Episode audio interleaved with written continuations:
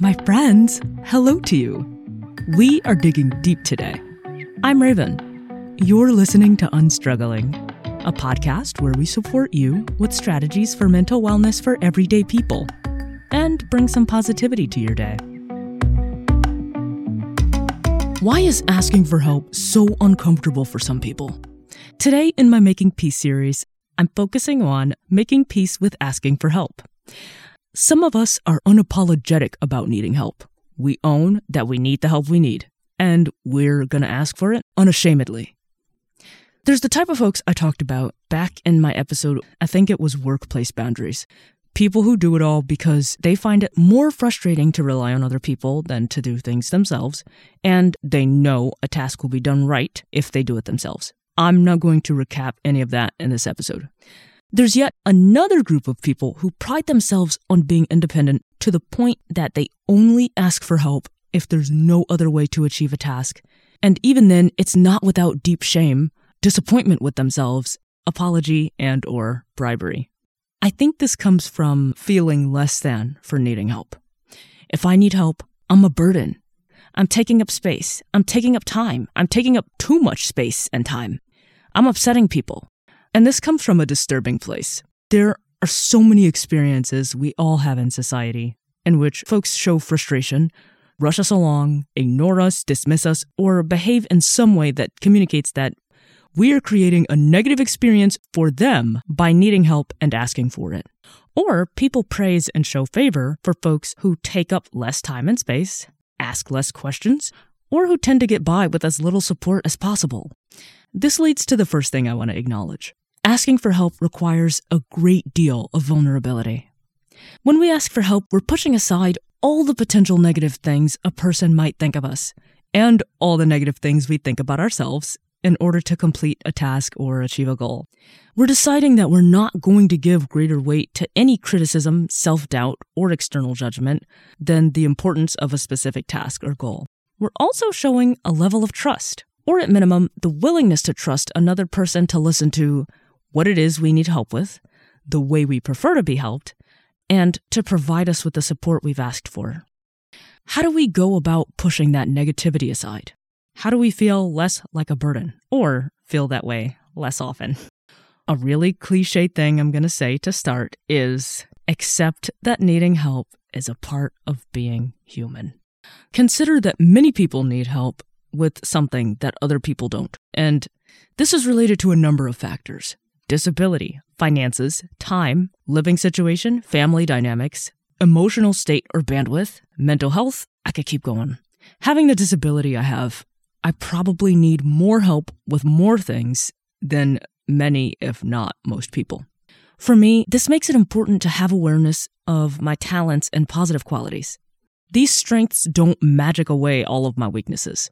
They don't make me any more able to do the things I can't do or the things I don't know how to do. Having an awareness of your strengths helps you see how there are areas where you excel independently, while some people need support in those areas. It's valuable to hold this awareness close because it's a reminder to yourself that, yes, I need help right now, but that doesn't make me worthless. Understand that when a person is frustrated, impatient, or belittling when you need help, the problem is actually with that person and not with you.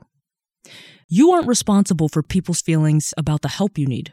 Someone else's lack of patience does not mean you are too needy or needy at all. It's not your fault that they're impatient. People aren't belittling because you need help. They're that way because they have an attitude of arrogance. And they possibly have insecurities of their own. I think of a time I sought help from someone. I was at a library and I needed help accessing the computer, which obviously uh, works out differently for me as a blind person than it does for somebody who can see. So, the short of the story is I was sent to the help desk, and uh, the person was not only unwilling to help me, but very rude about me as a blind person asking them for help. I eventually found the people who were able to help me. But I walked away from that situation not feeling sorry for myself as a disabled person, because sometimes I do feel that way. I was just thinking, wow, man, like, one, this was a Monday morning. This all happened before 10 a.m. And I was just thinking to myself, like, wow, it is too early in the morning for that attitude, sir. Also, like, wow, he must have not had enough coffee yet. His day didn't start right. I walked away from that situation understanding that that person's attitude did not have anything to do with me. It was an issue with that individual.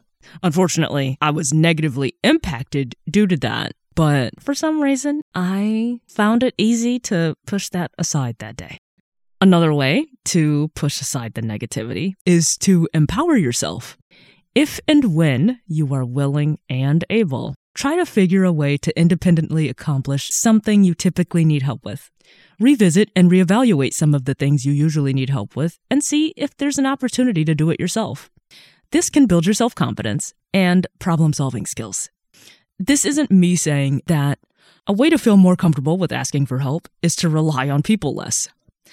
I'm saying if you're struggling with feeling like a burden, or less than because of how much help you need, or the things you need help with, see if you can manage tackling one thing or some of those things on your own. This is also a way to focus more on what you can do rather than beating yourself up over the things you can't. Find multiple ways to get the help that you need. Be creative or more open about how you achieve a task and who you ask to help you. Sometimes what brings up bad feelings when we ask for help is who we're asking, like in the example I brought up earlier. Relying on folks who make us feel bothersome or burdensome can make us feel hesitant and uneasy about reaching out for support from other people. This makes me think of how, at one time in my life, I was very uneasy about asking for help. Growing up, I was often made to feel ashamed or like a bother or a burden when I asked for help. And then when I ventured outside of my home environment, starting in college, I encountered so many people who seemed like they were just waiting for me to ask for help or ask for assistance or support. It doesn't mean I didn't encounter the people who were the opposite. of course I did. But there were just a surprising number of people, from my perspective, who didn't make a big deal about the fact that I needed help. And I encountered more of those people as I enter the workforce. I think about the job I have now. I work with a number of people who go out of their way to be helpful or even find someone who can. So it's interesting how sometimes I'll encounter the person who will say, No, I cannot help you, but this is who can, or I'll send this person to you and they'll be able to help you. That has been a shock for me coming from a place where that was not the case. And I don't just mean my home environment, like my family's house. I mean, just the community in general that I grew up in was not like this at least not toward me. So I have learned that the more I have formed relationships with people and put myself in places where folks are willing to be helpful or find help in the case that they can't be, it made me so much more comfortable and at ease with asking for help. In closing, it's okay to be frustrated at the fact that you need help. There's nothing wrong with being annoyed or even angry with yourself, your situation, health condition, time constraints, lack of resources, whatever. Those emotions are valid. Just try not to let them hold you back. Use those feelings to motivate yourself to reach out to other people or gain some level of self reliance. If you found this episode helpful in any way, please share it. And reach out and let us know what you think of the podcast. Email reach out at unstrugglingpodcast.com, and you can find our social media linked in the show notes. Thank you for listening. Let's unstruggle together.